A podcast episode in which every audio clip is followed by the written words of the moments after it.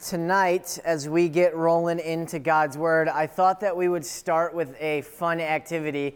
Uh, Luke helps me put these slides together, and he said um, I should give everyone a disclaimer that the things that you're about to see are somewhat disgusting and could be frightening.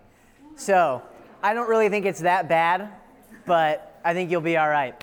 Uh, so, here it is. I'm going to show you guys some images, and I want you to just kind of think and maybe even write down on your piece of paper so that you can look at somebody and be like, see, I told you I was right. Uh, I'm going to show you guys some pictures of stuff, and uh, I want you to see if you can tell me what it is, okay? So here's the first picture. Oh, come on. Okay, so just go ahead and write it down on your sheet. Okay. Everybody's got that. All right, let's go to the second picture. Second picture. That was not bad, right? It's kind of pretty. Okay. All right. Right. All right, let's hit the third picture. Oh, I know that one. I know that one. Okay. All right. Good. Good. Prepare yourself for this one. Okay, here we go. Next one.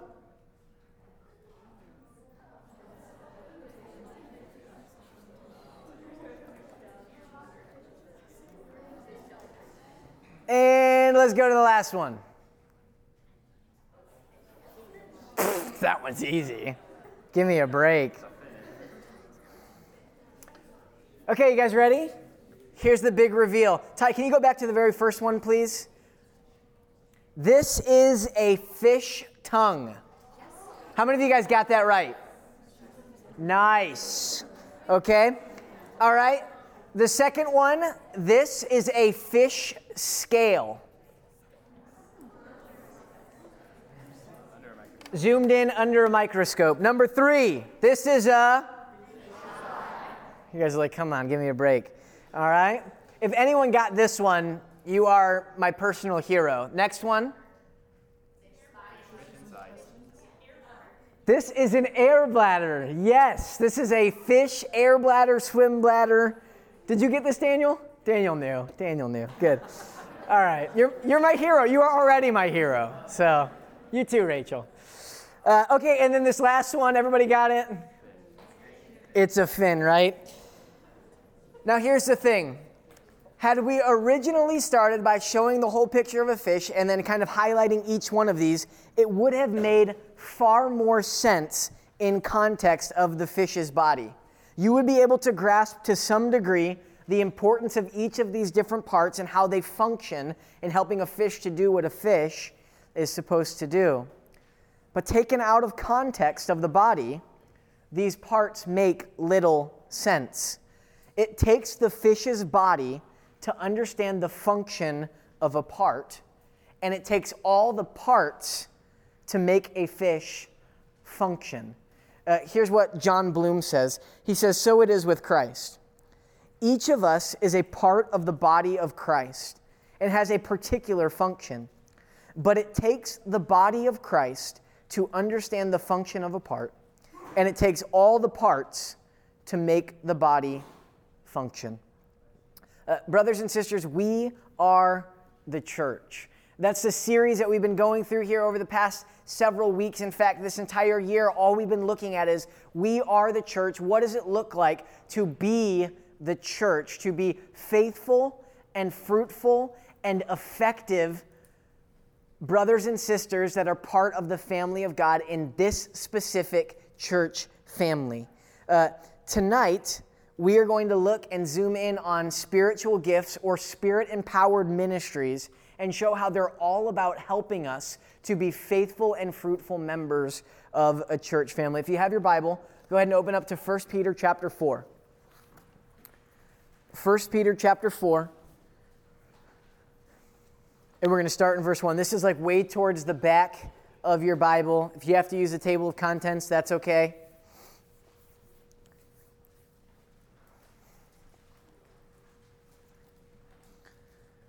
1 Peter 4, looking at what are spirit empowered ministries, what does that even mean, and why should I care about them? Uh, 1 Peter 4, We're going to start in verse 1 and read through verse 11. Here it goes. Uh, Since therefore Christ suffered in the flesh, arm yourselves with the same way of thinking. For whoever has suffered in the flesh has ceased from sin, so as to live for the rest of the time in the flesh, no longer for human passions, but for the will of God. For the time that is past suffices for doing what the Gentiles want to do living in sensuality, passions, drunkenness, orgies, drinking parties, and lawless idolatry. With respect to this, they are surprised when you do not join them in the same flood of debauchery, and they malign you. But they will give an account to him who is ready to judge the living and the dead. For this is why the gospel was preached even to those who are dead, that though judged in the flesh the way people are, they might live in the spirit the way God does. Verse 7 The end of all things is at hand. Therefore, be self controlled and sober minded for the sake of your prayers. Above all, keep loving one another earnestly, since love covers a multitude of sins. Show hospitality to one another without grumbling. As each has received a gift, use it to serve one another as good stewards of God's varied grace. Whoever speaks, as one who speaks oracles of God. Whoever serves, as one who serves by the strength that God supplies. In order that in everything God may be glorified through Jesus Christ, to him belong glory and dominion forever and ever. Amen. Uh, this passage begins to help us understand what God's word is talking about in the New Testament when it talks about gifts that have been given to followers of Jesus Christ. Uh, we're going to pick it up and really focus in on verses 8 through 11. So look at verse 8 because it starts by saying, above all. Now, above all in this particular context doesn't mean that what Peter is about to say is more important than everything else he said in chapters 1 through 3. What it means is that what he's about to say is significant, and the most significant part of what he's about to say is going to come first. So, the most significant thing about this whole discussion that Peter wants us to understand is found in verse 8. In light of the fact that the end of all things is near, in light of the fact that believers are living the rest of their time in the flesh for the will of God, what should they be doing? They should strive to maintain love. That they should earnestly pursue after love, that they should keep loving one another. This is what Peter wants us to grasp. This is the overarching idea. And then he's going to begin to unpack that here in the next couple verses. So, how do I eagerly maintain love amongst my brothers and sisters in Christ? How do I love them well? Is what he's talking about. He's saying that above all, what is most significant in this particular passage is that there should be genuine and caring action that is poured out into one another's lives. This is the primary call, and the rest of it begins to unpack this idea.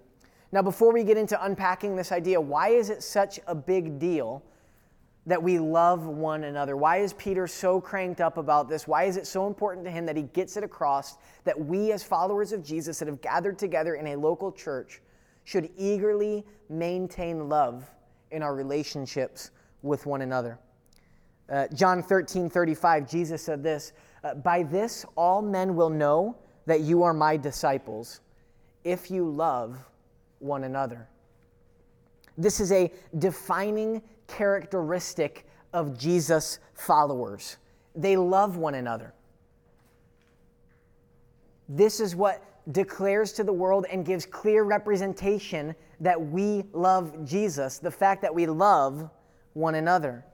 Uh, in John 17, this is Jesus praying right before in chapter 18 of John, he goes to the cross and he prays this. He says, I do not ask for these only, but also for those who will believe in me through their word that they may all be one, just as you, Father, are in me, and I in you, that they also may be in us, so that the world may believe that you have sent me. The glory that you have given me, I have given to them, that they may be one, even as we are one. I in them, and you in me, that they may become perfectly one, so that the world may know that you sent me and loved them, even as you loved me. Our unity, our oneness, our love for one another declares two things to the world. And think of how crazy this is with me for a second. By the fact that we love one another and by demonstration of our love for one another, it actually declares to the world that God the Father did in fact send Jesus the Son. Somehow God uses that as like a stamp of approval as proof to say God really did send Jesus. Just by the fact of you and I loving one another as brothers and sisters in Christ. And then it goes on to say, and the world will know that I love them. Uh, in other words, the world will see very, very clearly that as we love one another, it gives clear picture, clear demonstration, clear proclamation that God the Father sent Jesus the Son because God loved the world and wanted to rescue the world and redeem the world in their sinfulness. Friends, this is why Peter is so keyed in on this idea. This is why this is such a big deal. If we don't love one another, then it removes this declaration. The world is not able to hear in the same way in which they would be able to hear. The world's not able to see in the same way in which they would be able to see. That God the Father sent God the Son, and He did it because He loves them. So, loving one another is a big, big deal. That's why Peter says, above all, let us love one another earnestly. So, how then do we maintain love? How do we, as brothers and sisters in Christ, work at this maintenance of love in our relationships with one another? Uh, look at the rest of verse 8. We'll begin to unpack it. We'll hit the first several parts quickly and then key in on the spiritual gifts part. It says in verse 8, above all, keep loving one another earnestly, since love covers a multitude of sins. The first way that we love one another is by forgiving one another. Love covers over a multitude of sins. I'm able to forgive my brothers and sisters in Christ. Uh, number two, look at verse 9. It says, and show hospitality to one another without grumbling. We show hospitality to one another. As brothers and sisters in Christ, we invite each other into one another's lives. And even if there are brothers and sisters in Christ that we've never met before, but they tell us that they love Jesus, we invite them into our homes, we invite them into our lives, and we share our life with them. That's what it means to show hospitality to one another. They come into our lives, we enter into theirs, and then, verse 10 where we're going to camp out for most of our time. And if some of you are like, he hasn't done any of the notes yet, what's going on? It's okay. Breathe. We're going to get there. Uh, verse 10, it says, As each has received a gift, use it to serve one another as good stewards of God's varied grace. We are keying in on this whole idea of serving one another by putting these gifts that we've received to good use within the household of God. So, the question that we're going to begin with tonight is what are spiritual gifts? Uh, there are four passages in the New Testament that specifically deal with spiritual gifts. Paul wrote three of them, Peter wrote one of them. Uh, the three that Paul wrote are Ephesians chapter 4, uh, 1 Corinthians chapter 12, and Romans chapter 12. And then the one that Peter wrote is in 1 Peter chapter 4. Nice, you guys are on it, okay? Uh, so, what are spiritual gifts? As you look at all four of these passages, can we come up with like a definition, put it on the table? Because honestly, and I don't know about you how much you've heard about spiritual gifts, but they always seem kind of like mystical and not very clearly defined, and kind of like, what are these and what am I supposed to do with them? Uh, so here it is spiritual gifts are spirit empowered ministries that build up the church in its faith and maturity. That is what I believe the Bible means when you see this term spiritual gifts. I believe this is the, the, the idea behind it. This is what it's talking about. That they are spirit empowered ministries, spirit empowered services that build up the church in its faith and maturity. Uh, so here's one thing that spiritual gifts are not Spiritual gifts are not special abilities that are given to you all of the sudden when you come to Christ. That is not what spiritual gifts are. And I think so much of our thinking has kind of been predisposed to this idea that, like, I come to Christ and then all of a sudden I have something that I never had before that I'm able to kind of do. Uh, I don't think that's what the New Testament is teaching us about spiritual gifts. Uh, Paul's central concern in Ephesians 4, Romans 12, and 1 Corinthians 12, the spiritual gifts passages, is that every believer fulfills his or her role in building up the community of faith. That's what all of his motivation is. That's what all of his teaching is leading towards. That brothers and sisters, believers, would fulfill his or her role in building up the community of faith. That's what Paul cares about. Uh, in 1 Corinthians, the Corinthians care about special abilities. And Paul's saying, no, no, no, it's not about that. It's about this instead. So, uh, what should we know? What should we understand? How should we think about these spirit empowered ministries? Uh, first thing, we're going to take all of these out of 1 Peter chapter 4. So look at it again. Look at verse 10. It says, As each has received a gift. Uh, each person that is in Christ has received a particular ministry. A million things happen when we turn from our sins and trust in Jesus. One is that the Holy Spirit comes and lives inside of us, and then He empowers us for Christian service. Uh, he works in us and through us so that we might be able to serve our brothers and sisters in Christ so that they might be built up spiritually. Every single follower of Jesus has an indispensable gift within the body of Christ, an indispensable ministry. And you may look at your life and you may say, I really have nothing to offer. I really bring nothing to the table. And I see other people and I see how God's using them. And really, how could God even use me? I don't really have anything to offer. 1 Peter 4:10 says, I love you, you're wrong. It says, as each has received a gift, and therefore all have received at least one gift and the teaching in Scripture over and over and over again about these spiritual gifts or spirit empowered ministries is that every single one of them is a necessary and an essential component to building up the community of faith. So each has received a ministry. Second, the Spirit empowers ministries to serve the church. Uh, the gifts that you have, the ministries that the Spirit empowers in your life, they are not for you. They are not so that you can build yourself up. They're not so that people can look at you and say, ooh la la. They're not so that you can position yourself to do something that you want to do. No, all of them are for serving one another. This is part of, remember, the heading over this whole su- subject is maintaining love eagerly amongst one another, to keep on loving one another. We do that by exercising these spirit empowered ministries. Uh, this is one of the truths that makes it very, very clear that following Jesus is not an individualistic pursuit. Pursuing Jesus cannot be an individual sport. It has to be a team sport because God has given us these ministries that He empowers so that we might serve one another.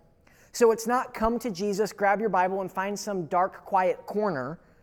Instead, it's no, no, no, no. I've come to Christ, and now I've also come to God's people in Christ. This is why we need the church, why we need one another to serve one another with our gifts so that our faith might be built up, so that we might mature in Christ. Uh, if God gives you gifts by the power of the Spirit dwelling in you, then He expects you to use these gifts or to exercise these ministries to encourage and to equip his people. Uh, your life, then, as a follower of Christ, is all about being a conduit of grace. It's like God is the source of grace, and the destination for his grace is in the souls of others, especially brothers and sisters in Christ, as we're talking and your life acts as the conductor between God the source and the destination of your brothers and sisters' souls, and He uses you as a channel of His grace so that His grace might pour forth from Him and into the lives of others. Uh, as He uses us to give grace to others, He satisfies our souls. Truly, it is more blessed to give than to receive. We delight in serving even more than we delight in being served. And as that's happening, God is being glorified. But at the very same time that He is using you to pour out grace into somebody else's life, He's also using other believers to pour grace into your life, all of it, so that the body of Christ might be built up and might attain to the full level of maturity in Christ. Uh, that's what God is doing in the church. He's helping us to build one another up, to encourage one another, to come alongside one another, so that we might look more and more and more like Jesus, so that our souls might be more and more and more satisfied in Jesus, so that God might be more and more and more glorified in our lives. Uh, the Spirit empowers ministries to serve the church. God has given you these gifts. He empowers these ministries, this responsibility that you have, so that you might put it to good use in the service of the saints. So, whatever ministry that the Holy Spirit of God empowers and works through you in, it's the expectation that you will use that ministry, that you will exercise that ministry, that you will serve in that capacity so that you might love and care for your brothers and sisters in Christ. Next, uh, engaging in ministry is a stewardship issue. Look at verse 10 again. As each has received a gift, so everyone has received a gift. It says, use it to serve one another. So it's for the sake of serving one another. And then it continues on by saying, as good stewards. Uh, last week, we talked about giving and generosity, especially when it comes to our time, when it comes to our money, when it comes to our energy. That as Christians, we saw last week that we should be begging for the opportunity to give. That we should be begging for the opportunity to give to others what might, what might be a blessing to them. We talked about the fact that God owns everything and he needs nothing, and that all that we have has been given to us by God. And if God has given all of it to us, then he's given it to us so that we might use it for his name's sake. Uh, but we also understand as stewards, we are stewards of everything that God has given us, but possessors of nothing. Stewards of everything that God has entrusted to us possessors of nothing. I don't own anything. I take care of all that I have for God. God's given it to me. He's left it in my responsibility and my care so that I might use it to serve Him and to serve others. So, therefore, because God has given it to me, I'm accountable to Him for how I take care of it. I'm accountable for what I do with what God has entrusted into my care. Spiritual gifts, ministries that are empowered by the Spirit, are no different. Uh, verse 10 says that we're to be good stewards of God's varied grace. That we have been given God's grace, and we are now to become channels by which God disperses his grace into the lives of others. Look at how it says it there. It says to be good stewards of God's varied grace. This whole idea of varied grace, uh, there are different ministries. There's not just one ministry, there are varied ministries, all kinds of different ministries, not just one gift, nor does, nor does one person have all the gifts. Now, think about it if we all had the same gift, then we would be missing out on the full benefit that comes when all of the gifts are put to good use within the body. And no one person has all gifts so that they can be an island to themselves and depend on no one. No, God has so designed the body that each part of the body needs the rest of the parts of the body to function correctly. Uh, we are to be dependent on our brothers and sisters who have the other gifts to ensure that the whole body gets to experience the delight and blessing of all the gifts that God has given. Now, the fact that there are different gifts typically brings up three different ideas, three different reactions. Uh, the first one is this I need to figure out my gifts. I need to figure out which ministries, when I do them, the Holy Spirit empowers, right? Uh, nowhere in the scriptures are we ever commanded to figure out what our spiritual gifts are. Nowhere in the scriptures are we ever told to seek out which ministries that we do that the Holy Spirit empowers. And there's no narrative example of any individual in scripture pursuing after such knowledge. I think for us, so often we want to clarify things, we want to define things, we want to put them in a box. We want to know what tools we have in our toolbox so we know what we have to offer. And so we go about trying to figure all of these things out, all the while missing opportunities to jump in and serve where there's need, all the while missing opportunity to love our brothers and sisters. I think over time in the Christian life, we begin to learn the areas of ministry that the Holy Spirit empowers. Uh, it's not figure out your gifts and then start serving. Instead, it's serve your church family faithfully, serve where needed, love others well. And as you do that, you're going to be doing it around brothers and sisters who say, hey, you know what? Um, that I really think that when you encourage, the Holy Spirit of God really does something with that. Because when you say things to me and encourage me, like God does a tremendous work in that. Uh, or I can look at Katie and I can say, Katie, when you're merciful and when you look at other people with compassion and you do so with a desire to get involved in that, like I think the Lord really works in that. And over time, uh, God will begin to help brothers and sisters in Christ see the ministries that He empowers that brings about supernatural change in other people's lives. Don't you go out on your own and try and figure out which ministries the Holy Spirit of God works in. Uh, do it, serve in the midst of brothers and sisters, and then let them tell you how God is at work in your life. Uh, as you're serving, they can observe and speak into it. First reaction, I need to figure out my gifts. Secondly, uh, I don't want these gifts, I want those gifts, right? Uh, I don't want those. Those don't sound fun. Those aren't exciting. Instead, I'd rather want those. I don't want to do these ministries. I want to do those ministries. Uh, some gifts in our culture are more prized and valued than others. It's just the reality. Uh, people give greater respect or appreciation for one set of gifts rather than another set of gifts. And while there are comparisons made between gifts, for instance, like when Paul says that prophecy is better than speaking in tongues because people can actually understand what you're talking about in prophecy, and the church is built up from that, it never in Scripture says that any gift or any ministry lacks value. In fact, it says the opposite that every ministry is indispensable and completely valuable, and you don't experience the full benefit of God's grace in the church unless all of the parts are functioning the way that they should.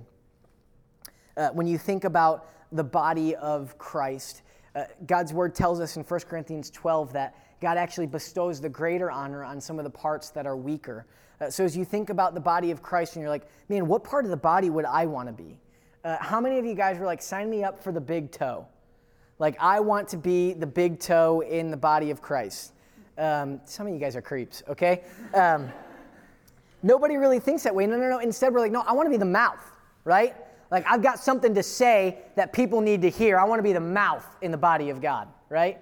Other people are like, no, I want to be the hand. I want to be the one who does and who gets in there and just, I'm involved and it's hands on and I can do it. Or I want to be the feet. I want to be the one who goes and I just want to be the one who's always present. Or, or I want to be the bicep. I want to be the muscle that comes in. Like everyone's like, yeah, that guy's so awesome. Um, nobody's cranked up about being the big toe in the body of Christ. And yet, without our big toe, there's no balance, right?